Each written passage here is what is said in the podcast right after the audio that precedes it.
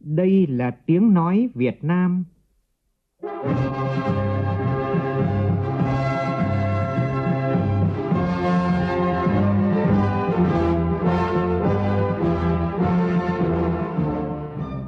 là tiếng nói Việt Nam, phát thanh từ Hà Nội, thủ đô nước Cộng hòa xã hội chủ nghĩa Việt Nam.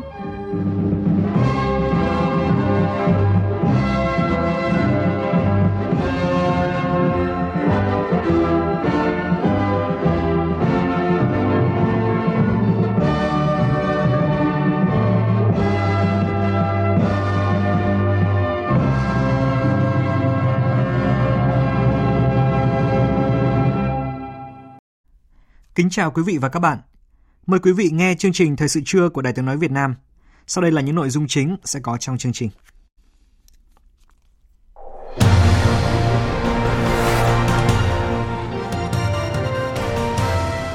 Thêm 45 ca mắc COVID-19 mới tại Đà Nẵng và đều đã được cách ly trong bệnh viện. Bộ Y tế lập tổ công tác đặc biệt tăng cường chi viện, trang thiết bị y tế và nhân lực nhanh chóng khoanh vùng dập dịch cho thành phố. Lần đầu tiên Việt Nam có nền tảng lập trình cho giao tiếp với khách hàng, cung cấp đầy đủ tính năng hạ tầng tương đương với các giải pháp từ nước ngoài. Vùng áp thấp trên khu vực Bắc Biển Đông đã mạnh lên thành áp thấp nhiệt đới và còn có khả năng mạnh lên thành bão.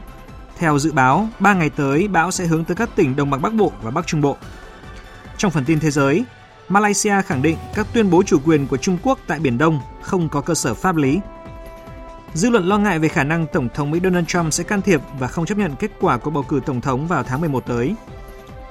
Quyết định mở cửa các đường bay quốc tế của nhiều nước trên thế giới sẽ chính thức có hiệu lực từ ngày mai.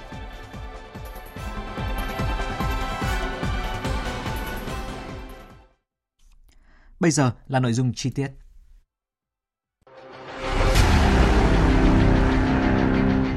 Đẩy lùi COVID-19, bảo vệ mình là bảo vệ cộng đồng. Thưa quý vị, theo thông tin từ Ban Chỉ đạo Quốc gia phòng chống dịch COVID-19, sáng nay nước ta đã có thêm 45 ca mắc COVID-19 đang được cách ly tại các cơ sở y tế ở Đà Nẵng. Tổng số ca mắc của cả nước là 509 người.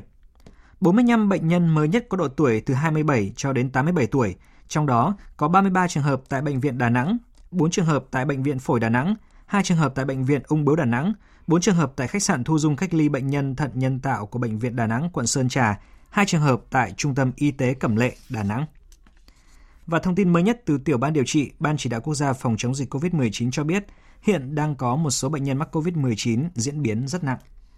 Theo Phó Giáo sư Tiến sĩ Lương Ngọc Khuê, Cục trưởng Cục Khám, Quản lý Khám chữa bệnh, Phó trưởng Tiểu ban điều trị, bệnh nhân số 437 là nam, 61 tuổi, trú ở phường Hòa An, quận Cẩm Lệ, thành phố Đà Nẵng, đang trong tình trạng nguy kịch, được sử dụng ECMO, tim phổi nhân tạo.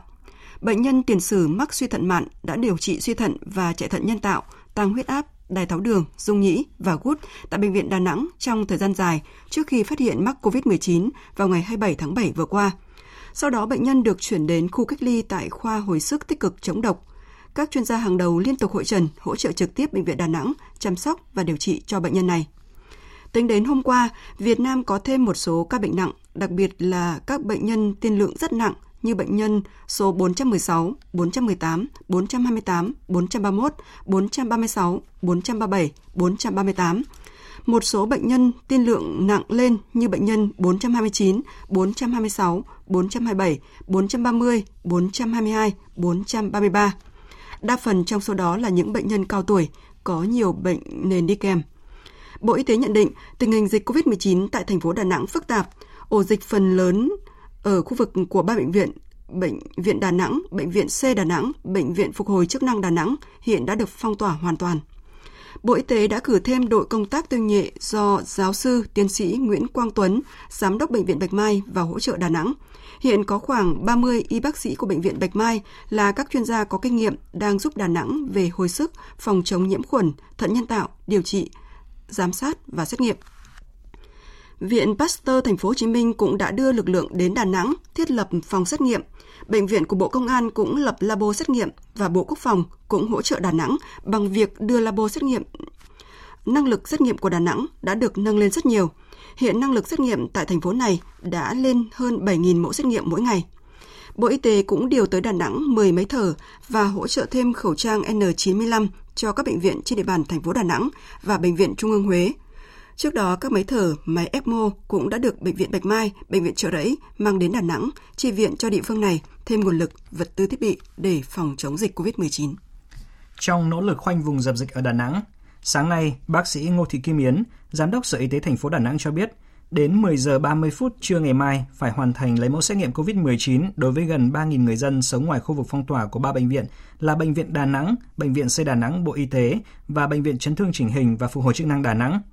Theo đó, toàn bộ nhân lực ngành y tế, trong đó lực lượng nòng cốt là Trung tâm Kiểm soát Bệnh tật thành phố Đà Nẵng sẽ chủ trì việc này. Giám đốc Sở Y tế Đà Nẵng Ngô Thị Kim Yến cũng cho biết, Sở Y tế sẽ ưu tiên xét nghiệm cho các học sinh sắp thi tốt nghiệp trung học phổ thông có tiếp xúc gần với bệnh nhân mắc COVID-19 F1. Với các trường hợp F2 thì phải chờ kết quả của F1.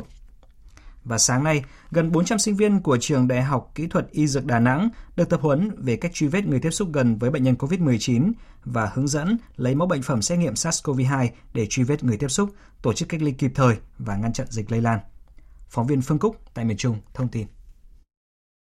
Hầu hết những sinh viên được tập huấn là những sinh viên năm cuối của khoa Y, khoa điều dưỡng, khoa xét nghiệm, khoa y tế công cộng. Phan Thị Diệu Trâm, sinh viên năm thứ năm của khoa Y thuộc trường Đại học Kỹ thuật Y Dược Đà Nẵng cho biết. Hiện tại những cái bệnh viện lớn, lực lượng nòng cốt nhất của y tế Đà Nẵng á, thì hầu như đã đang trong vùng cách ly hết rồi.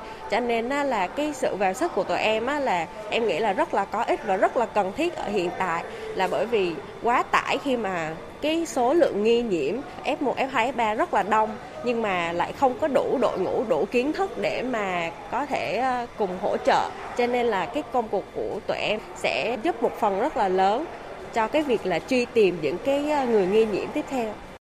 Toàn bộ những sinh viên sau khi được tập huấn sẽ tham gia vào việc truy vết người tiếp xúc gần với bệnh nhân COVID-19 trên địa bàn thành phố Đà Nẵng dưới sự chỉ đạo của Sở Y tế thành phố Đà Nẵng và Trung tâm Kiểm soát Bệnh tật Đà Nẵng. Thạc sĩ bác sĩ Nguyễn Thái Nghĩa, Thường trực Ban chỉ đạo phòng chống dịch COVID-19, Trường Đại học Kỹ thuật Y Dược Đà Nẵng cho biết, gần 400 sinh viên vừa được trang bị những kiến thức cụ thể về bảo vệ an toàn cho bản thân mình khi tham gia công tác truy vết người nghi nhiễm COVID-19 tại cộng đồng. Qua cái thời điểm này thì các em càng trải nghiệm hơn nữa cái trách nhiệm của mình đối với cộng đồng và xã hội. Và tôi nghĩ sau cái đợt này thì các em sẽ cảm thấy rằng là những cái chiến sĩ áo trắng, những chiến sĩ thầm lặng, những chiến sĩ ngành y là còn cả trách nhiệm hơn nữa đối với cộng đồng và xã hội. Thông tin từ Ban chỉ đạo phòng chống dịch COVID-19 tỉnh Quảng Nam cho biết, Đến thời điểm hiện tại đã ghi nhận 7 ca dương tính với virus SARS-CoV-2. Các địa phương trong tỉnh đang tiếp tục truy vết đối với những người tiếp xúc gần với F1, F2 với 5 ca dương tính mới công bố vào tối qua. Phóng viên Đình Thiệu đưa tin. Hiện nay, các địa phương đang tập trung khoanh vùng điều tra cách ly lấy mẫu xét nghiệm đối với 5 ca bệnh COVID-19 vừa mới được công bố tại thành phố Hội An và huyện Đại Lộc, tỉnh Quảng Nam. Bác sĩ Võ Hồng Hải, Giám đốc Trung tâm Y tế huyện Đại Lộc, tỉnh Quảng Nam cho biết, sau khi công bố ca dương tính với SARS-CoV-2 trên địa bàn huyện, đơn vị đã xác định và đưa đi cách ly lấy mẫu xét nghiệm đối với 257 trường hợp tiếp xúc gần với bệnh nhân và hàng trăm trường hợp F2 đang cách ly theo dõi tại nhà. F1 thì anh đưa hết lên khu cách ly tập trung để làm xét nghiệm. Cách ly tập trung bây giờ 257 người rồi, 722 F2 rồi, còn F2 thì giám sát tại cộng đồng. Tại nhà đó thì anh em y tế là xử lý là quá chắc hết. Ngày giám sát đo thân nhiệt hơi lần cho họ. Nếu có sốt, có ho thì mình đưa xuống khu cách ly để lấy mẫu xét nghiệm. Sau khi thành phố Hội An thực hiện cách ly xã hội theo chỉ thị 16 của Thủ tướng Chính phủ, bắt đầu từ 0 giờ ngày 31 tháng 7, tỉnh Quảng Nam tiếp tục thực hiện cách ly xã hội thêm 5 địa phương gồm thị xã Điện Bàn, các huyện Đại Lộc, Duy Xuyên, Quế Sơn và Thăng Bình theo tinh thần chỉ thị 16 của Thủ tướng Chính phủ. Ông Trần Úc, Chủ tịch Ủy ban nhân dân thị xã Điện Bàn, tỉnh Quảng Nam cho biết, tình hình dịch diễn biến phức tạp, số người cần cách ly ngày một tăng, địa phương đang tập trung rà soát, trưng dùng thêm một số địa điểm để đảm bảo chỗ cách ly tình hình nó diễn biến xấu cho nên cái khả năng mà tìm chỗ cái cách ly F1 đấy rất là gan đó. Khả năng ờ, chứa tại chỗ của mình hiện nay thì khoảng được 500 cho F1 chúng tôi cũng đang tìm có thể là sử dụng một số trường nào đấy. Dự kiến sắp tới ờ, sử dụng thêm cái trường dạy nghề trường cao đẳng dạy nghề của Quảng Nam đấy ờ, thêm được vài trăm nữa. Còn nếu phát sinh thêm thì có lẽ là cũng phải nghiên cứu phương án. Sáng nay tại Hà Nội, Thượng tướng Trần Đơn, Thứ trưởng Bộ Quốc phòng đã chủ trì hội nghị Ban chỉ đạo Bộ Quốc phòng phòng chống dịch COVID-19. Phóng viên Nguyên Nhung thông tin. Thượng tướng Trần Đơn khẳng định các đơn vị quân đội phải thực hiện tốt nhiệm vụ của quân ủy Trung ương và chính phủ giao, luôn ở tuyến đầu để quyết tâm chống dịch. Đây là nhiệm vụ chiến đấu, kích hoạt lại toàn bộ hệ thống phòng chống dịch và các bệnh viện giã chiến để sẵn sàng tiếp nhận bệnh nhân, đồng thời chỉ đạo các cấp trong toàn quân quyết tâm không để dịch lây lan vào quân đội. Chúng ta cần phải có những giải pháp hữu hiệu, thậm chí là cứng rắn hơn. Biên phòng cần phải có cái, các cái giải pháp trên biên giới và cứng rắn hơn và thậm chí là phải áp dụng những cái giải pháp mạnh hơn nữa. Trừng trị tích đáng cái số các cái đối tượng mà móc nối móc ngoặt rồi đưa người nhập cảnh trái phép. Lực lượng của chúng ta là phải trong sạch phải thực thi cái nhiệm vụ là cứ vì nước vì đảng vì dân làm thế nào để chúng ta vừa phải chống dịch được. Nhưng mà chúng ta vừa phải là sẵn sàng chiến đấu cả. Cũng tại Hà Nội, sáng nay tất cả các quận huyện uh, trên địa bàn thành phố đồng loạt tiến hành test nhanh COVID-19 cho những người dân đến Đà Nẵng trở về thủ đô kể từ đầu tháng 7 đến nay. Hoạt động này được tổ chức theo đúng hướng dẫn, đảm bảo an toàn cho tất cả nhân viên y tế và người dân đến làm xét nghiệm. Ghi nhận của phóng viên Kim Thanh sáng nay trên địa bàn quận Cầu Giấy. Vâng, ờ, Tại trạm y tế phường Yên Hòa, quận Cầu Giấy, chưa đến 8 giờ sáng đã có gần 10 người tới làm thủ tục khai báo và lấy mẫu xét nghiệm. Tất cả người dân đều đeo khẩu trang, rửa tay sát khuẩn trước khi vào trạm.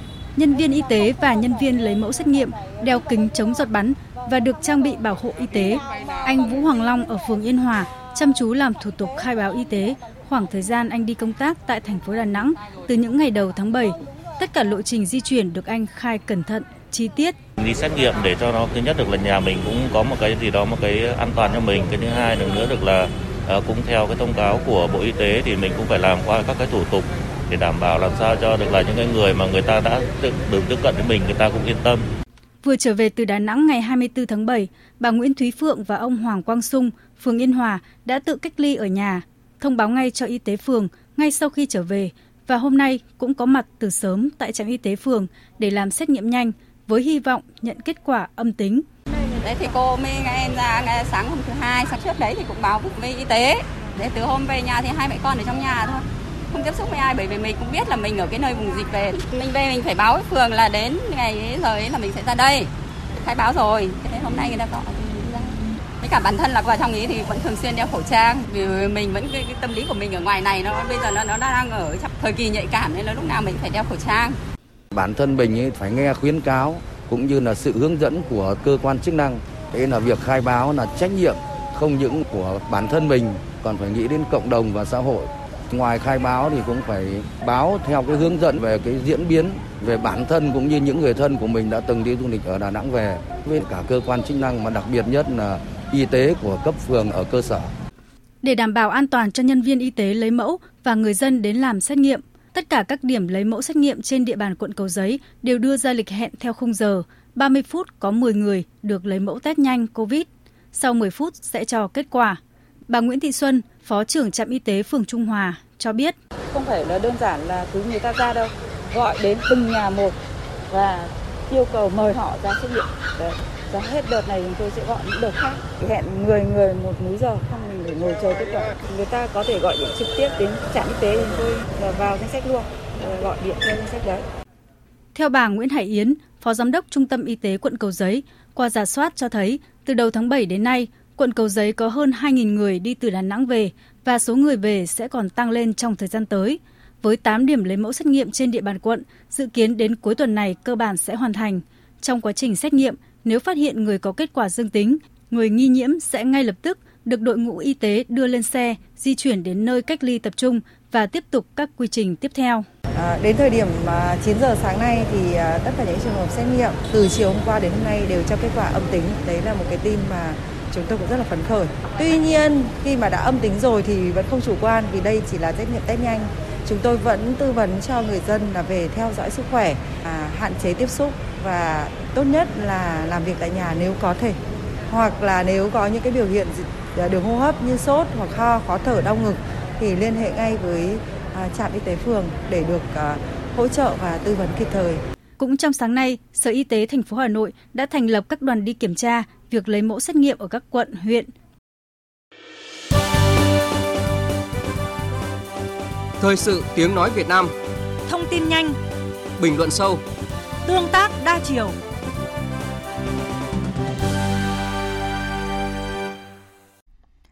Sáng nay tại Hà Nội, Ban tuyên giáo Trung ương tổ chức hội nghị gặp mặt đại biểu trí thức, nhà khoa học, văn nghệ sĩ nhân kỷ niệm 90 năm ngày truyền thống ngành tuyên giáo của Đảng, mùng 1 tháng 8 năm 1930, mùng 1 tháng 8 năm 2020. Các đồng chí Trần Quốc Vượng, Ủy viên Bộ Chính trị, Thường trực Ban Bí thư, Võ Văn Thưởng, Ủy viên Bộ Chính trị, Bí thư Trung ương Đảng, Trưởng ban Tuyên giáo Trung ương, Trương Thị Mai, Trưởng ban Dân vận Trung ương cùng nhiều đồng chí lãnh đạo cấp cao của Đảng, Nhà nước tham dự hội nghị và gần 200 đại biểu là các trí thức, nhà khoa học, văn nghệ sĩ. Phản ánh của phóng viên Phương Thoa. Hoan nghênh và đánh giá cao Ban tuyên giáo Trung ương tổ chức gặp mặt trang trọng nhưng chân tình các trí thức nhà khoa học văn nghệ sĩ. Thường trực Ban Bí thư Trần Quốc Vượng nhấn mạnh, hiện tại là nguyên khí quốc gia, dù trong bất cứ giai đoạn lịch sử nào, đội ngũ trí thức văn nghệ sĩ nước nhà luôn yêu nước nồng nàn, tự tôn gắn bó đồng hành với dân tộc. 90 năm qua, ngành tuyên giáo cũng đã hoàn thành xuất sắc nhiệm vụ mà Đảng và nhân dân giao, nhất là giúp Đảng tập hợp chăm lo xây dựng tạo điều kiện cho đội ngũ trí thức nhà khoa học, văn nghệ sĩ cống hiến nhiều hơn, tốt hơn cho đất nước. Đồng thời chính đội ngũ trí thức là lực lượng nòng cốt quan trọng trực tiếp tham gia góp phần làm nên thành tựu đáng tự hào của ngành tuyên giáo. Do đó, thời gian tới, để hoàn thành những nhiệm vụ trước mắt và lâu dài, đòi hỏi phải tiếp tục khơi dậy tinh thần yêu nước, sức mạnh tổng hợp của con người Việt Nam, trọng dụng nhân tài, nâng cao chất lượng nguồn nhân lực, thúc đẩy đổi mới sáng tạo, ứng dụng khoa học công nghệ, tạo động lực mới cho đất nước phát triển nhanh. Đồng chí Trần Quốc Vượng đề nghị. Tôi đề nghị các cấp ủy, tổ chức đảng, chính quyền, đoàn thể, nhất là ngành tuyên giáo phải quán triệt sâu sắc, triển khai thực hiện có hiệu quả hơn nữa các chủ trương nghị quyết của Đảng về xây dựng đội ngũ trí thức, về phát triển văn hóa nghệ thuật, về giáo dục đào tạo, về khoa học và công nghệ, kịp thời nghiên cứu tham mưu đề xuất với Đảng, nhà nước chủ trương chính sách phù hợp, tháo gỡ bằng được những vướng mắc kéo dài lâu nay, tạo động lực sáng tạo của trí thức, nhà khoa học, văn nghệ sĩ. Dịp này, gần 200 trí thức, nhà khoa học, văn nghệ sĩ được nhận bằng khen của Ban tuyên giáo Trung ương. Phóng viên Nguyễn Hằng đã gặp gỡ một số đại biểu là những cá nhân tiêu biểu đại diện cho đội ngũ trí thức, nhà khoa học, văn nghệ sĩ khi tham gia sự kiện này và có ghi nhanh sau đây. Theo các đại biểu, hội nghị lần này thể hiện sự quan tâm và động viên của Đảng và Nhà nước đối với đội ngũ trí thức, nhà khoa học, văn nghệ sĩ Việt Nam. Nhạc sĩ Đỗ Hồng Quân, Chủ tịch Hội Nhạc sĩ Việt Nam kỳ vọng đội ngũ trí thức, nhà khoa học, văn nghệ sĩ ngày càng có nhiều công trình, tác phẩm có giá trị về mặt tư tưởng, về mặt nghệ thuật, khoa học để đồng hành phát triển cùng dân tộc trong giai đoạn mới. Hội nhạc sĩ Việt Nam năm nay đã là 63 năm. Trong cái cả một chặng đường đó thì luôn luôn xác định là mục tiêu chính là phục vụ nhân dân, phục vụ Tổ quốc bằng lao động nghệ thuật, bằng tài năng và luôn luôn kiên định vì chủ nghĩa xã hội, vì dân tộc và với cái việc đề cao tính nhân văn, chủ nghĩa nhân văn cao cả, lòng yêu nước và ý thức công dân của những người làm nghệ thuật. Khi mà nhớ tới cái lịch sử cách mạng của đất nước thì tưởng nhớ đến những cái bài hát, với những giai điệu động viên các thế hệ cho đến những ngày hôm nay thì âm nhạc luôn luôn là cái mặt trận mà lan tỏa nhất và có tính kịp thời nhất. Các trí thức, nhà khoa học, văn nghệ sĩ cũng như ngành tuyên giáo cần nắm bắt kịp thời những vấn đề thời sự của đất nước, của thế giới để kịp thời tuyên truyền tới nhân dân. Đồng thời đội ngũ này phải sâu sát với nguyện vọng, tâm tư của người dân, từ đó có cách thức tuyên truyền giải thích, tăng cường niềm tin của nhân dân với Đảng. Đại tá Nguyễn Công Bảy, Phó Cục trưởng Cục Công tác Đảng và Chính trị, Bộ Công an cho rằng, đội ngũ các trí thức, nhà khoa học, văn nghệ sĩ luôn nêu cao tinh thần trách nhiệm trong công tác đấu tranh ngăn chặn, bác bỏ kịp thời những quan điểm sai trái, luận điệu xuyên tạc của các thế lực thù địch. Đối với lực lượng công an nhân dân, đây cũng là một lực lượng nòng cốt để đấu tranh phản bác những quan điểm sai trái và bảo vệ nền tảng tư tưởng của Đảng. Ở chúng tôi có rất nhiều những cái văn bản, có những cái tham mưu cho Đảng nhà nước giảm tối đa những cái phần tử phản động, những cái phần tử cơ hội chống phá đất nước. Có những người nhận thức sai trái, sai lệch, chưa đúng thì mình phải tác động cho người ta nhận thức đúng về cái quan điểm đường lối xây dựng đất nước của Đảng thì chúng tôi cũng phải tác động ra nhân dân Học sinh Việt Nam vừa đạt thành tích kỷ lục tại Olympic Hóa học Quốc tế 2020. Cục Quản lý Chất lượng Bộ Giáo dục Đào tạo cho biết kết quả dự thi Olympic Hóa học Quốc tế năm 2020 của đội tuyển quốc gia Việt Nam đã kết quả đó là 4 thí sinh dự thi đều đạt huy chương vàng. Đây là kết quả cao nhất của đội tuyển Việt Nam tham dự Olympic Hóa học Quốc tế từ trước đến nay. Olympic Hóa học Quốc tế năm nay lần thứ 52 được tổ chức tại Thổ Nhĩ Kỳ trong bối cảnh dịch COVID-19 diễn biến phức tạp – các đội tuyển quốc gia dự thi theo hình thức trực tuyến theo đúng quy chế của Olympic Hóa học Quốc tế. Đội tuyển Việt Nam dự thi tại Trường Đại học Sư phạm Hà Nội và được quản lý theo dõi trực tuyến qua hệ thống camera với chế độ thời gian thực của ban tổ chức Olympic Hóa học tại Thổ Nhĩ Kỳ. Thưa quý vị thính giả, từ ngày mai mùng 1 tháng 8, Hiệp định Thương mại Tự do Việt Nam Liên minh châu Âu, gọi tắt là EVFTA, chính thức đi vào thực hiện. Đây là hiệp định thương mại tự do đầu tiên Liên hiệp châu Âu ký với một nước đang phát triển tại khu vực châu Á-Thái Bình Dương. Như vậy, Việt Nam đang có cơ hội trở thành điểm trung chuyển kết nối các hoạt động thương mại đầu tư của Liên minh châu Âu tại khu vực này, nhất là EVFTA có mức cam kết cao nhất dành cho Việt Nam trong số các FTA mà nước ta đã ký. Sáng nay, Bộ Công Thương phối hợp với Hiệp hội Doanh nghiệp châu Âu tại Việt Nam Eurocharm tổ chức diễn đàn trực tuyến Hợp tác thương mại và công nghiệp với đối tác Liên minh châu Âu EVFTA, cơ hội hợp tác chiến lược hướng tới sự phát triển bền vững. Phóng viên Bá Toàn thông tin. Tại diễn đàn, các chuyên gia đã trao đổi thông tin quan điểm đa chiều về tình hình và triển vọng hợp tác kinh tế thương mại Việt Nam EU khi hiệp định EVFTA được thực thi, cập nhật biến động thị trường, các quy định chính sách và tập quán thương mại đặc thù, từ đó đưa ra những dự báo và khuyến nghị thiết thực cụ thể. Các doanh nghiệp đã trực tiếp tương tác với 14 điểm cầu các thương vụ Việt Nam tại châu Âu và giải đáp về thông tin thị trường, cách thức tiếp cận và hỗ trợ kết nối đối tác tại địa bàn khu vực. Hiệp định EVFTA thực thi trong bối cảnh dịch bệnh và biến động thị trường phức tạp, khó lường, được kỳ vọng mang lại nhiều cơ hội, tạo động lực mới vực dậy xuất khẩu và tăng trưởng kinh tế, đồng thời thúc đẩy hợp tác thương mại, đầu tư đi vào chiều sâu, hướng tới phát triển bền vững trong thời gian tới. Ông Hoàng Quốc Vượng, Thứ trưởng Bộ Công Thương nhận định. Hiệp định EVFTA và EPA sẽ thúc đẩy quan hệ thương mại, đầu tư giữa Việt Nam và EU đáp ứng nhu cầu của người dân và doanh nghiệp hai bên. Tuy nhiên chúng ta cũng phải thẳng thắn nhìn nhận rằng những ưu đãi thì hiệp định được xem là yếu tố hỗ trợ, điều kiện tiên quyết vẫn là phải nội lực quyết tâm đổi mới của doanh nghiệp. Hơn lúc nào hết, các doanh nghiệp cần phải thay đổi tư duy, tiếp cận toàn cầu, nỗ lực chủ động nâng cao năng lực nội tại và khả năng tham gia thương mại quốc tế để tận dụng những lợi thế mà hệ sinh phát triển trên thị trường. Tại diễn đàn, nhiều chuyên gia đã bày tỏ lạc quan về triển vọng phát triển quan hệ thương mại và đầu tư Việt Nam Liên minh châu sau khi EVFTA có hiệu lực, đồng thời cũng chỉ ra những khó khăn doanh nghiệp phải đối mặt để tận dụng hiệu quả các ưu đãi của hiệp định. Châu Âu là thị trường xuất khẩu lớn thứ ba của thành phố Hồ Chí Minh. Năm ngoái, kim ngạch xuất khẩu của thành phố sang thị trường này là hơn 5 tỷ đô la Mỹ, riêng 6 tháng qua là hơn 2 tỷ 300 triệu đô la Mỹ. Và ngày mai, hiệp định thương mại tự do giữa Việt Nam và Liên minh châu Âu EVFTA sẽ có hiệu lực – các doanh nghiệp tại đây đã chuẩn bị sẵn sàng để tận dụng tốt cơ hội này. Lệ Hằng, phóng viên thường trú tại thành phố Hồ Chí Minh có bài đề cập. Đón đầu cơ hội xuất khẩu và nhằm tăng giá trị sản phẩm khi EVFTA có hiệu lực, công ty cổ phần thương mại và đầu tư chanh Việt đã nhập máy móc từ Hàn Quốc và Nhật Bản sản xuất bột chanh theo tiêu chuẩn HACCP. Ông Nguyễn Văn Hiển, Chủ tịch Hội đồng Quản trị Công ty Cổ phần Thương mại và Đầu tư Chanh Việt cho biết, Sắp tới, công ty sẽ xuất sang thị trường châu Âu lô bột chanh đầu tiên với 5 tấn bột chanh, 5 tấn vỏ chanh sấy.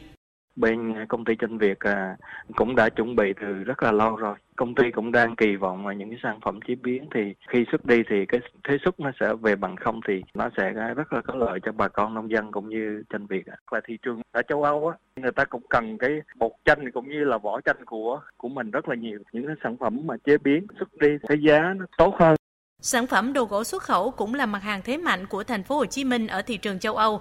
Hiện nay thuế suất của mặt hàng này vào châu Âu từ 2 đến 10%, nhưng EVFTA có hiệu lực thì 83% dòng thuế được xóa bỏ.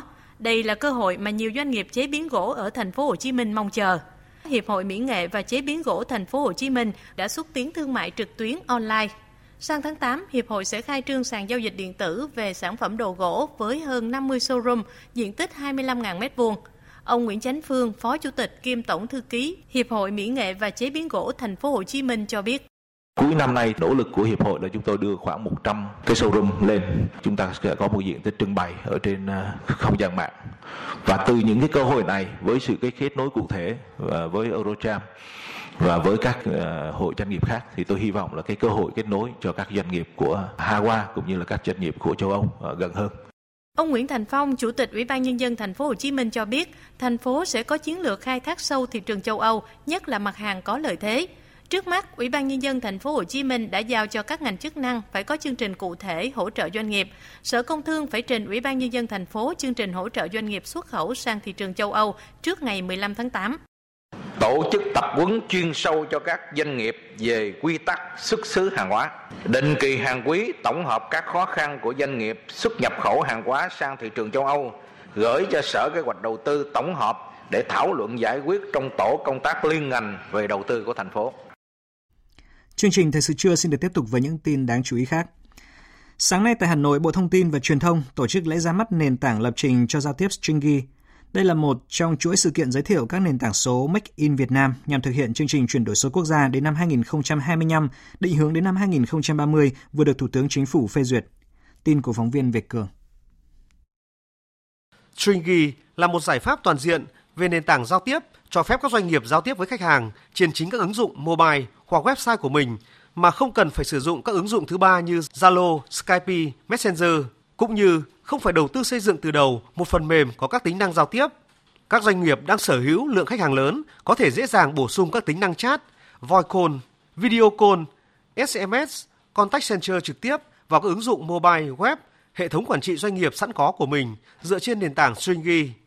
Điều này giúp các doanh nghiệp cung cấp dịch vụ trên Internet có thể chủ động trong việc giao tiếp giữa doanh nghiệp với người dùng cũng như giữa người dùng với nhau, từ đó tăng trải nghiệm của khách hàng, chăm sóc khách hàng tốt hơn. Ông Đậu Ngọc Huy, giám đốc điều hành công ty Stringy cho biết. Stringy có lợi thế là đơn vị tiên phong và duy nhất tại Việt Nam à, về nền tảng à, giao tiếp cho phép các doanh nghiệp tích hợp các tính năng liên quan đến giao tiếp vào à, ứng dụng của họ. Và chúng tôi hoàn toàn tự tin là có thể cạnh tranh về chất lượng dịch vụ, về tính năng, về sản phẩm, về cái sự ổn định, bảo mật, khả năng tùy biến và đồng thời có thể giúp doanh nghiệp tiết kiệm chi phí đặc biệt là sinh nghi là một công ty Việt Nam thì có cái sự hiểu biết về thị trường, hiểu biết về văn hóa, hiểu biết về doanh nghiệp tại Việt Nam với chi phí hợp lý hơn so với các doanh nghiệp ngoại. Thứ trưởng Bộ Thông tin và Truyền thông Nguyễn Thành Hưng cho biết, Stringy có lợi thế duy nhất tại Việt Nam, có thể cung cấp đầy đủ tính hạ tầng, tính năng tương đương với các giải pháp từ nước ngoài. Sự ra đời của các nền tảng giao tiếp nói chung và Stringy nói riêng sẽ là đòn bẩy mạnh mẽ giúp tăng chất lượng chăm sóc khách hàng, nâng cao năng lực cạnh tranh ngành dịch vụ của các doanh nghiệp Việt Nam trong bối cảnh dịch bệnh Covid đang diễn ra phức tạp, các doanh nghiệp ngày càng cần phải đẩy nhanh các hoạt động chuyển đổi số, đưa hoạt động lên không gian số, tiết giảm chi phí, duy trì hoạt động để tồn tại và hồi phục.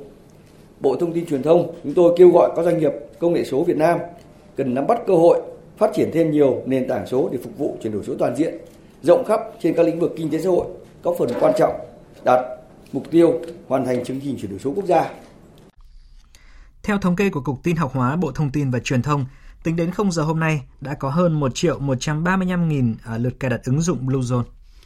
Theo ông Nguyễn Huy Dũng, Cục trưởng Cục Tin học hóa Bộ Thông tin và Truyền thông, kinh nghiệm của các nước là nếu số lượng cài đặt chiếm 60% dân số trưởng thành, việc xác định COVID-19 tương đối tối ưu. Ở Việt Nam, để đạt được hiệu quả tốt, cần khoảng 30 triệu người cài đặt và sử dụng ứng dụng này. Điều này hỗ trợ lớn trong việc phát hiện sớm các ca tiếp xúc gần với người bệnh là ứng dụng sử dụng công nghệ Bluetooth năng lượng thấp.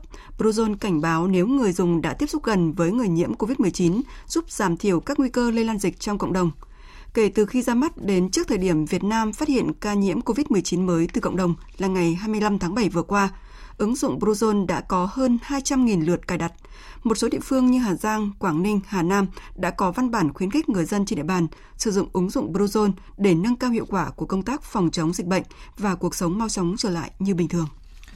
Hôm nay, Bệnh viện Ca tổ chức lễ khởi công dự án đầu tư nâng cấp cải tạo Bệnh viện Ca cơ sở 12 đây là công trình quan trọng đánh dấu sự phát triển mới của bệnh viện, là công trình chào mừng kỷ niệm 100 năm ngày thành lập Viện Curry Đông Dương, tiền thân của Bệnh viện K. 19 tháng 10 năm 1923, 19 tháng 10 năm 2023. Dự án đầu tư nâng cấp cải tạo cơ sở 1-2 của Bệnh viện K với tổng số vốn đầu tư là 750 tỷ đồng, trong đó 700 tỷ đồng là từ nguồn vốn trái phiếu chính phủ, theo đó, Bệnh viện ca cơ sở một quán sứ sẽ được xây mới một tòa nhà đa năng với diện tích khoảng 26.000 m2, gồm có 4 tầng hầm và 6 tầng nổi, trong đó bố trí các phòng ban chức năng của Viện Nghiên cứu Phòng chống ung thư và các uh, labo đáp ứng quy mô khoảng 200 giường bệnh điều trị nội trú và khoảng 120 ghế điều trị ngoại trú ban ngày và thử nghiệm lâm sàng.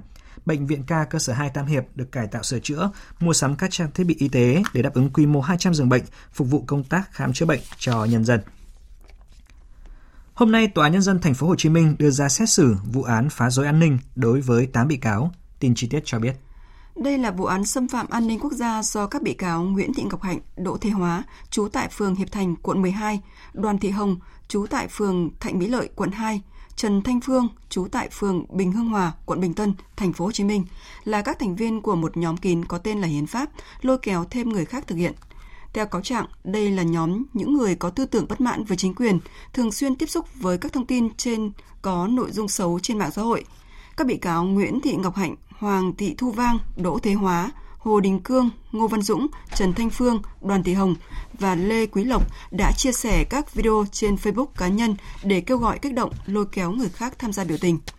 Quá trình thực hiện hành vi phạm tội, các bị cáo đã tổ chức họp bàn để lên kế hoạch phân công nhiệm vụ, kêu gọi tài trợ, chuẩn bị hung khí, công cụ hỗ trợ để tổ chức một cuộc biểu tình mang tính chất bạo động, gây bạo loạn với mục đích gây mất trật tự xã hội, an ninh chính trị nhằm chống phá chính quyền nhà nước Việt Nam, nhưng đã bị các cơ quan chức năng kịp thời phát hiện và ngăn chặn.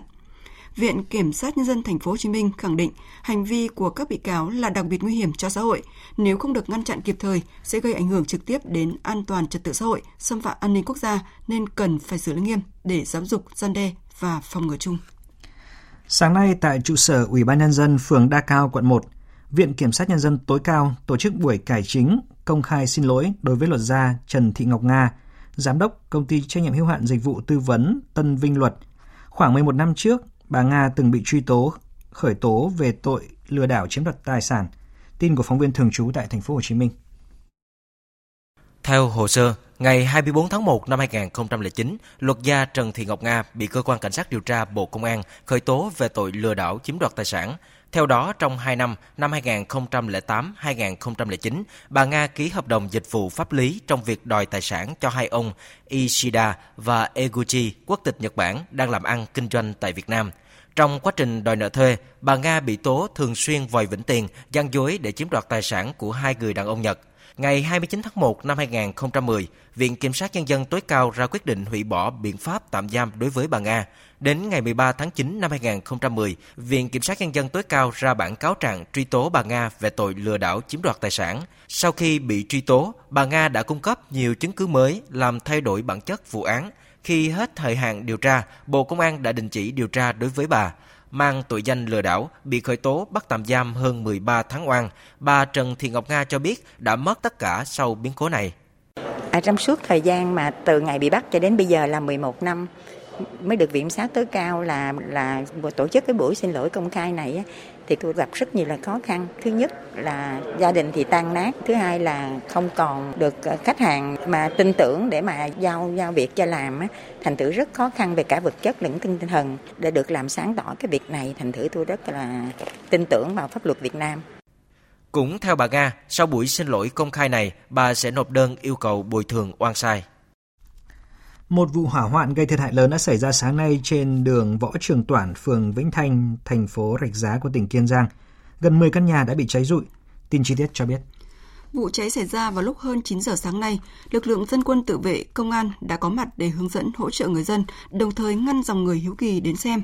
Nhiều xe cứu hỏa của lực lượng phòng cháy chữa cháy tỉnh Kiên Giang đã được cử đến hiện trường.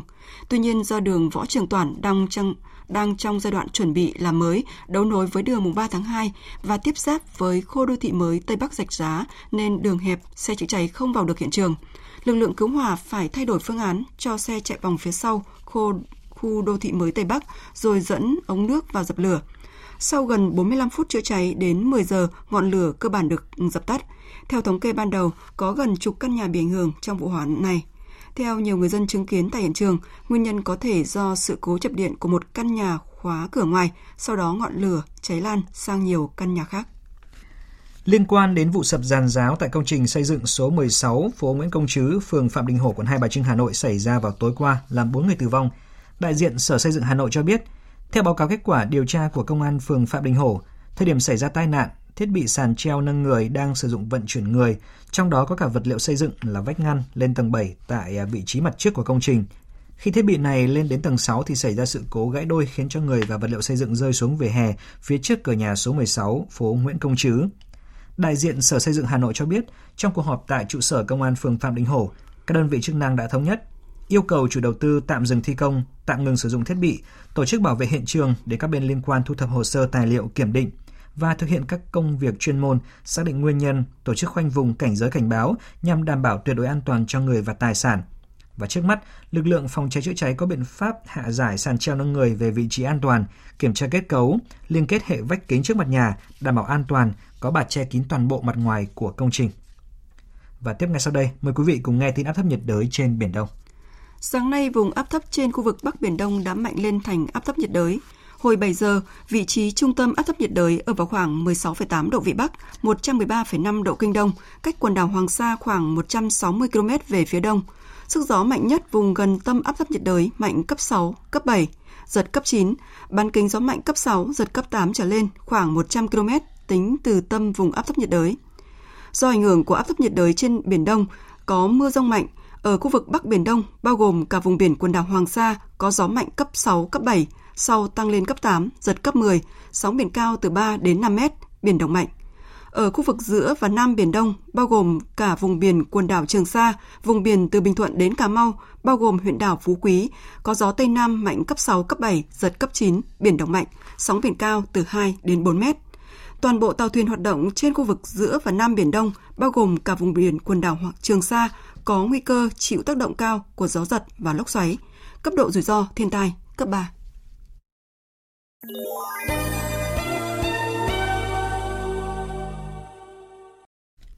Xin chuyển sang phần tin quốc tế.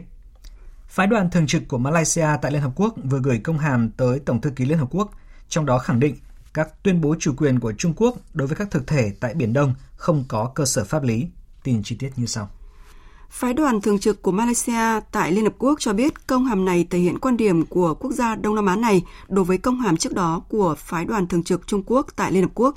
Nội dung công hàm nêu rõ, chính phủ Malaysia bác bỏ các yêu sách của Trung Quốc đối với các quyền lịch sử, quyền chủ quyền và quyền tài phán khác đối với vùng lãnh hải thuộc Biển Đông được bao phủ trong phạm vi của cái gọi là đường chín đoạn, vì các tuyên bố này trái với Công ước của Liên Hợp Quốc về luật biển – UNCLOS năm 1982 và không có hiệu lực pháp lý khi vượt quá giới hạn địa lý và các quyền hàng hải của Trung Quốc theo quy định của Công ước Luật Biển. Chính phủ Malaysia cho rằng yêu sách chủ quyền của Trung Quốc đối với các thực thể tại Biển Đông không có cơ sở theo luật pháp quốc tế và quốc gia Đông Nam Á này bác bỏ toàn bộ nội dung của công hàm của Trung Quốc. Trước đó, trong thông cáo báo chí về quan điểm của Malaysia đối với tuyên bố ngày 13 tháng 7 của Ngoại trưởng Mỹ Mike Pompeo về Biển Đông, Bộ trưởng Ngoại giao Malaysia Hissamuddin Hussein nhấn mạnh Malaysia sẽ tiếp tục đóng vai trò tích cực trong việc đảm bảo Biển Đông là vùng biển của hòa bình và, và thương mại. Các vấn đề liên quan đến Biển Đông phải được giải quyết hòa bình trên các nguyên tắc được thừa nhận của luật pháp quốc tế, trong đó có UNCLOS năm 1982. Bộ trưởng Hissamuddin Hussein nhấn mạnh Malaysia hy vọng các cuộc thảo luận tiếp theo sẽ đạt được bộ quy tắc ứng xử của các bên ở Biển Đông COC hiệu quả và thực chất. Tổng thống Mỹ Donald Trump hôm qua đề cập khả năng trì hoãn cuộc bầu cử tổng thống ngày 3 tháng 11 tới. Tuy nhiên khả năng này khó được thực hiện bởi theo hiến pháp Mỹ, Tổng thống không có thẩm quyền thay đổi ngày bầu cử, trong khi Quốc hội Mỹ chưa từng điều chỉnh ngày bầu cử kể từ năm 1845. Mặc dù vậy, ý tưởng của Tổng thống Mỹ đang làm dấy lên lo ngại lâu nay của Đảng Dân Chủ rằng ông Donald Trump và những người ủng hộ có thể không công nhận kết quả bầu cử. Biên tập viên Phạm Hà tổng hợp thông tin. Phát biểu sau khi đăng dòng tweet trên trang mạng xã hội, Tổng thống Mỹ Donald Trump cho biết ông không muốn hoãn cuộc bầu cử tổng thống năm 2020, song vẫn quan ngại rằng việc hàng triệu phiếu bầu được bỏ qua đường bưu điện sẽ gây ra nhiều vấn đề. Các bạn hỏi tôi muốn thay đổi ngày bầu cử không? Tôi trả lời là không muốn. Tuy nhiên, tôi không muốn chứng kiến một cuộc bầu cử không chính xác. Cuộc bầu cử này nguy cơ sẽ trở thành một cuộc bầu cử gian lận nhất trong lịch sử. Trong bối cảnh đại dịch COVID-19, hầu hết các bang tại Mỹ làm cho việc bỏ phiếu qua thư trong những tháng gần đây trở nên dễ dàng hơn. Tuy nhiên, hình thức này đã bị ông Donald Trump phản đối vì cho rằng có thể xảy ra gian lận, làm lợi cho Đảng Dân Chủ, dù ông không đưa ra bằng chứng nào cụ thể. Tuy nhiên, quyết định thay đổi ngày bầu cử không thuộc quyền quyết định của Tổng thống Trump. Về mặt kỹ thuật, Quốc hội có khả năng hoãn bầu cử. Tuy nhiên, xét đến việc Đảng Dân Chủ kiểm soát Hạ viện, gần như chắc chắn điều này không xảy ra. Các nghị sĩ ở cả hai đảng trong Quốc hội cũng lên tiếng phản đối ý tưởng của Tổng thống Donald Trump.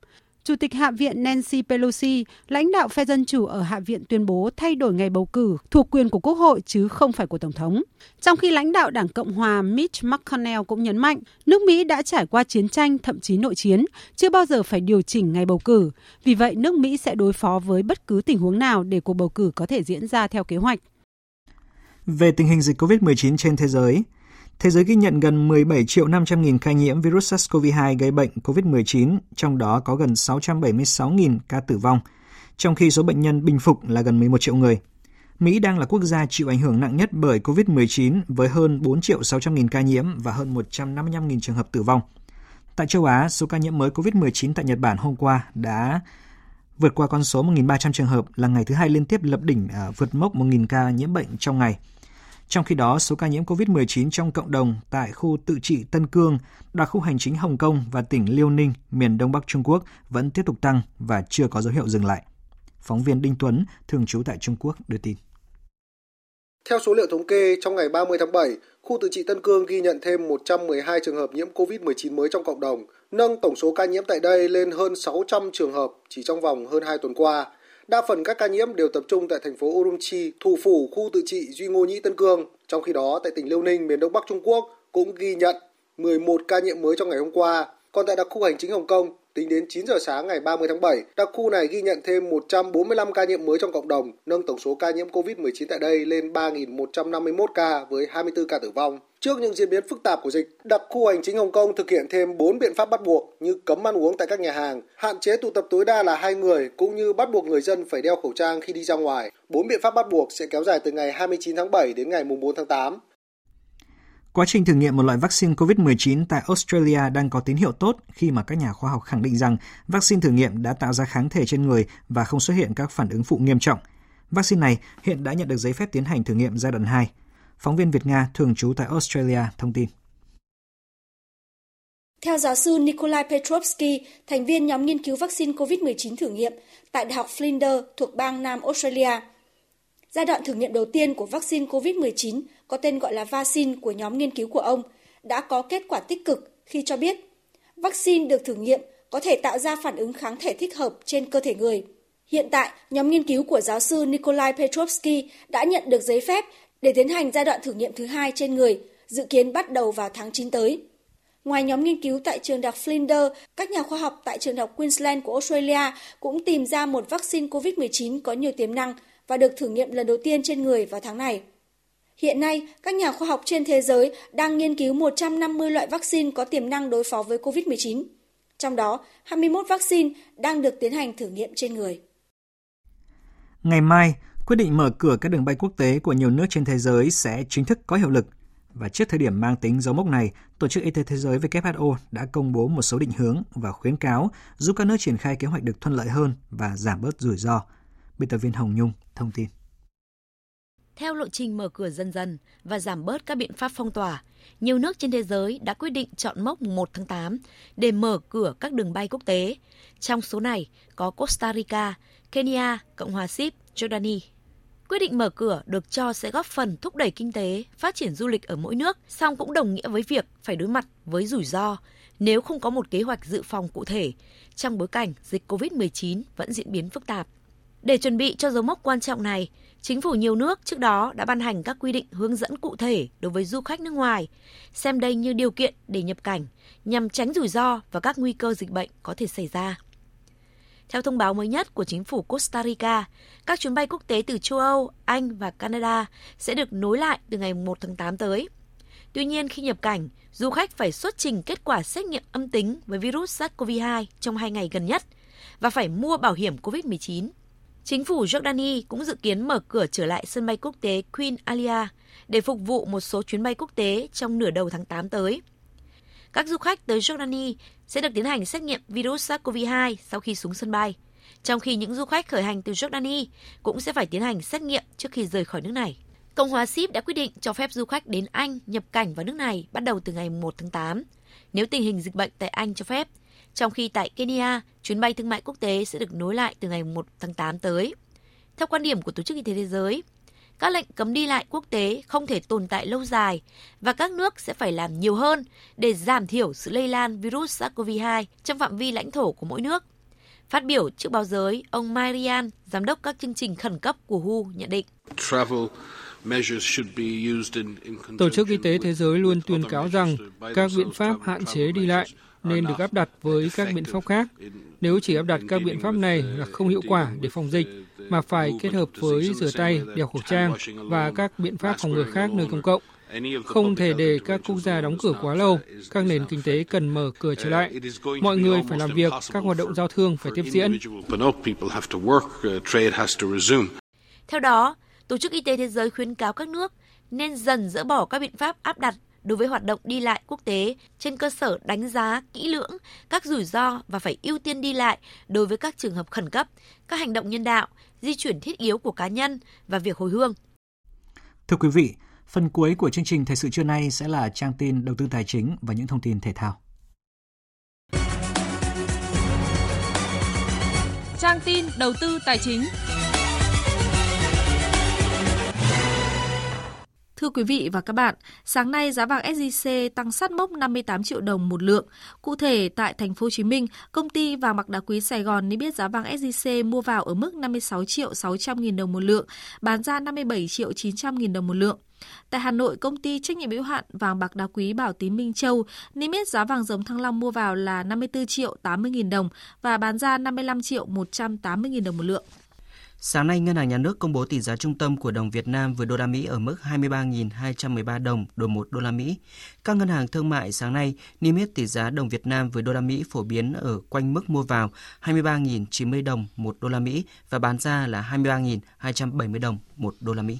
Tốc độ tăng vốn đầu tư thực hiện từ nguồn ngân sách nhà nước tháng 7 và 7 tháng năm 2020 đạt mức cao nhất trong giai đoạn 2016 đến nay.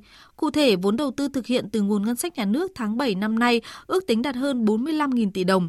Tính chung 7 tháng năm nay, vốn đầu tư thực hiện từ nguồn ngân sách nhà nước đạt 203.000 tỷ đồng, tăng 27,2% so với cùng kỳ năm trước.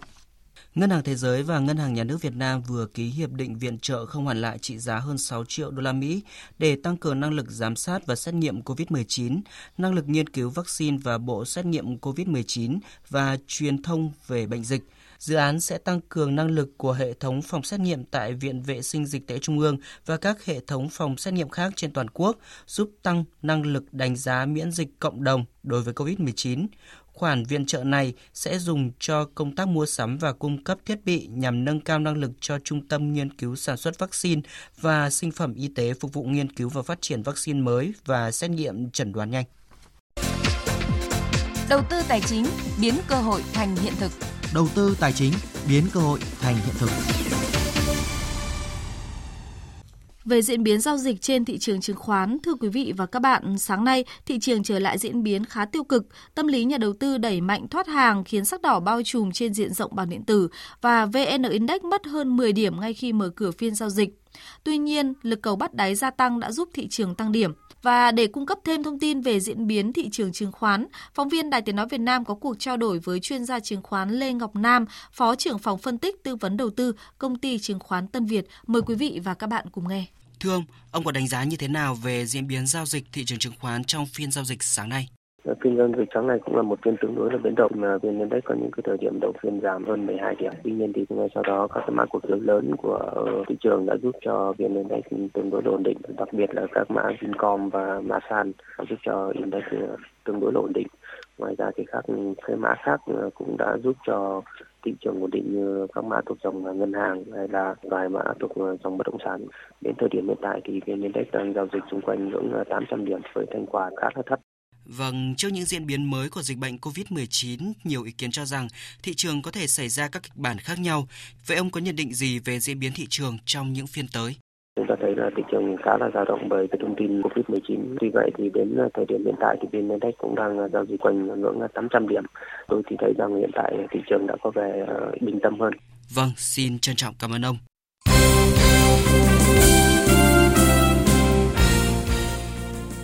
Thưa quý vị và các bạn, chiều qua Ban xử lý các tình huống khẩn cấp của Liên đoàn bóng đá Đông Nam Á tiếp tục có cuộc họp trực tuyến để thảo luận về giải pháp phương án tổ chức AFF Suzuki Cup 2020. Qua đánh giá tình hình diễn biến của dịch COVID-19, các thành viên của Ban xử lý các tình huống khẩn cấp của Liên đoàn bóng đá Đông Nam Á xác định kế hoạch tổ chức AFF Suzuki Cup 2020 vào tháng 11 như dự kiến là không phù hợp với điều kiện thực tiễn tại các quốc gia Đông Nam Á.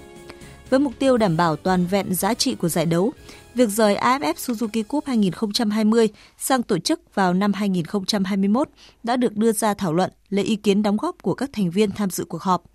Sau khi thảo luận và đánh giá một cách tổng thể lịch hoạt động của năm 2021, Ban xử lý các tình huống khẩn cấp của AFF đã thống nhất đề xuất phương án tổ chức AFF Suzuki Cup 2020 vào thời điểm trung tuần tháng 4 năm 2021. Đề xuất này sau đó sẽ được đệ trình Hội đồng AFF xem xét thông qua. Trước những diễn biến phức tạp của tình hình dịch COVID-19, Cúp quốc gia và các giải bóng đá ngoài chuyên nghiệp dự kiến vẫn sẽ được diễn ra trong thời gian tới, trong điều kiện thắt chặt các biện pháp y tế. Theo đó, các trận tứ kết Cúp quốc gia 2020 sẽ diễn ra trong các ngày mùng 4 và mùng 5 tháng 8, trong đó có hai trận đấu được tổ chức trên sân hàng đẫy Hà Nội, đó là trận Bình Dương gặp Viettel và Hà Nội FC gặp Cần Thơ. Sau khi Hà Nội phát hiện hai trường hợp dương tính với SARS-CoV-2, các đội bóng đã có những lo ngại về sự an toàn sức khỏe của các cầu thủ cũng như những người tham dự trận đấu ở Cúp Quốc gia. Mới đây nhất, câu lạc bộ Bình Dương đã gửi công văn đề nghị VFF và BPF xem xét tạm hoãn các trận đấu ở Cúp Quốc gia cũng như tất cả các trận đấu của bóng đá Việt Nam. Hiện tại PVF và VFF vẫn chưa có bất cứ phản hồi chính thức nào tới công văn của đội Bình Dương. Hà Nội FC vừa thông báo sẽ hỗ trợ đoàn Văn Hậu trở về nước sớm nhất có thể. Dự kiến, hậu vệ sinh năm 1999 có mặt tại Việt Nam vào ngày 2 tháng 8 và ngay lập tức thực hiện cách ly 14 ngày bắt buộc theo đúng chỉ đạo của chính phủ. Đoàn Văn Hậu chia tay câu lạc bộ Herven vào hôm 10 tháng 7 nhưng bị kẹt lại châu Âu gần một tháng vì tình hình diễn biến phức tạp của dịch COVID-19. Theo kế hoạch, cầu thủ này trở về Việt Nam trên chuyến bay đưa công dân Việt Nam về nước từ Paris, Pháp vào ngày mai. Dự kiến ngày 2 tháng 8, Văn Hậu sẽ về đến sân bay Vân Đồn, tỉnh Quảng Ninh và tiến hành cách ly bắt buộc theo quy định. Đoàn Văn Hậu phải cách ly 14 ngày nên sẽ bỏ lỡ toàn bộ các trận đấu của Hà Nội FC tại Cúp Quốc gia 2020. Ngày mai, giải bóng đá nữ U16 vô địch quốc gia 2020 sẽ khởi tranh tại Trung tâm Đào tạo bóng đá trẻ Việt Nam. Trong lần thứ 6 được tổ chức, giải tiếp tục có sự tham dự của đội dự tuyển U16 quốc gia và trong những ngày vừa qua, cô trò huấn luyện viên Nguyễn Mai Lan đã có sự chuẩn bị tích cực cho giải đấu này. Năm nay, đội dự tuyển U16 nữ Việt Nam đương kim Á quân của giải U16 nữ quốc gia dự giải với 17 cầu thủ, trong đó có 10 cầu thủ thuộc đội dự tuyển trẻ quốc gia và 7 cầu thủ của đội trẻ than khoáng sản Việt Nam. Chỉ có khoảng hơn 20 ngày để tập trung và chuẩn bị là thách thức không nhỏ cho ban huấn luyện. Huấn luyện viên Nguyễn Mai Lan chia sẻ. Giai đoạn chuẩn bị ấy, ờ, trong quãng thời gian ngắn vẫn có tổ chức và một trận giao hữu thì nhìn chung thì các em cũng học và bắt cũng như là hòa nhập khá là nhanh. Đánh giá về công tác chuẩn bị cho giải đấu, huấn luyện viên Văn Thị Thanh cho biết. Ờ, đội cũng đã có những cái tuần uh, chuẩn bị rất là tốt, một các cầu, cầu thủ cũng đã cố gắng rất là nhiều. Ngoài ra thì uh, chuẩn bị cho công tác giải thì đội cũng có thêm công tác tuyển chọn nên là cũng uh, rất là bận. Tuy nhiên thì cũng dành cho các bạn cái thời gian để làm sao các bạn bước vào giải tốt nhất. Dù là đương kim Á quân và có được sự cố vấn chuyên môn đến từ chuyên gia Nhật Bản Akira Iziri cùng hai huấn luyện viên kinh nghiệm Nguyễn Mai Lan và Văn Thị Thanh, nhưng chức vô địch không phải là ưu tiên hàng đầu của đội. Ban huấn luyện mong muốn qua giải đấu tới, các nữ tuyển thủ trẻ sẽ có được sự cải thiện về tư duy chiến thuật và thể lực để hướng tới tương lai. Chuyển sang một số tin thể thao quốc tế, chấp nhận bỏ ra 53,7 triệu đô la Mỹ, Man City gần như chắc chắn giành được chữ ký của trung vệ Nathan A từ đội bóng vừa xuống hạng Bournemouth. Man City xúc tiến thương vụ này từ trước khi giải Ngoại hạng Anh 2019-2020 kết thúc. Việc câu lạc bộ Bournemouth xuống hạng càng tạo điều kiện thuận lợi cho đội chủ sân Etihad bởi trung vệ người Hà Lan không chấp nhận thi đấu ở giải hạng nhất. Theo Independent đưa tin, Manchester United và Dortmund đạt thỏa thuận về vụ chuyển nhượng bom tấn mang tên Jadon Sancho. Quỷ đỏ sẽ phải trả cho đối tác Bundesliga khoản tiền 100 triệu bảng để sở hữu cầu thủ tấn công hàng đầu của tuyển quốc gia Anh. Nếu thương vụ này thành công, Sancho sẽ trở thành tân binh đắt giá nhất lịch sử chuyển nhượng Premier League, vượt qua kỷ lục hiện tại của Paul Pogba do chính Man United thiết lập vào năm 2016 là 89 triệu bảng. Tiền đạo 38 tuổi Zlatan Ibrahimovic trở thành cầu thủ đầu tiên ghi ít nhất 50 bàn tại Serie A cho hai câu lạc bộ đối địch ở thành Milan. Ibrahimovic ghi hai bàn trong trận thắng Sampdoria 4-1 ở vòng 37 tối ngày 9 tháng 7, nâng tổng số lập công của anh cho Milan tại Serie A lên con số 51. Khi còn chơi cho Inter giai đoạn 2006-2009, tiền đạo này đã đóng góp 57 bàn trong 88 trận tại Serie A. Tính cả cú đúp mới nhất, Ibrahimovic đã ghi 552 bàn. Trong những cầu thủ còn thi đấu đỉnh cao, anh chỉ kém Lionel Messi và Ronaldo. Dự báo thời tiết Bắc Bộ và khu vực Hà Nội có mây, có mưa rào và rông vài nơi. Riêng các tỉnh đồng bằng và ven biển, chiều tối và đêm có mưa rào và rông rải rác. Cục bộ có mưa vừa, mưa to, gió nhẹ. Trong cơn rông có khả năng xảy ra lốc, xét và gió giật mạnh. Nhiệt độ từ 26 đến 35 độ, có nơi trên 35 độ. Các tỉnh từ Thanh Hóa đến Thừa Thiên Huế có mây, phía Bắc chiều có mưa rào và rông vài nơi, chiều tối và đêm có mưa rào và rông rải rác, phía Nam có mưa rào và rông rải rác, cục bộ có mưa vừa, mưa to. Phía Bắc, gió Bắc đến Tây Bắc, phía Nam, gió Tây đến Tây Nam cấp 2, cấp 3. Trong cơn rông có khả năng xảy ra lốc, xét, mưa đá và gió giật mạnh, nhiệt độ từ 25 đến 35 độ, có nơi trên 35 độ. Các tỉnh ven biển từ Đà Nẵng đến Bình Thuận nhiều mây có mưa, mưa vừa có nơi mưa to đến rất to và rải rác có rông.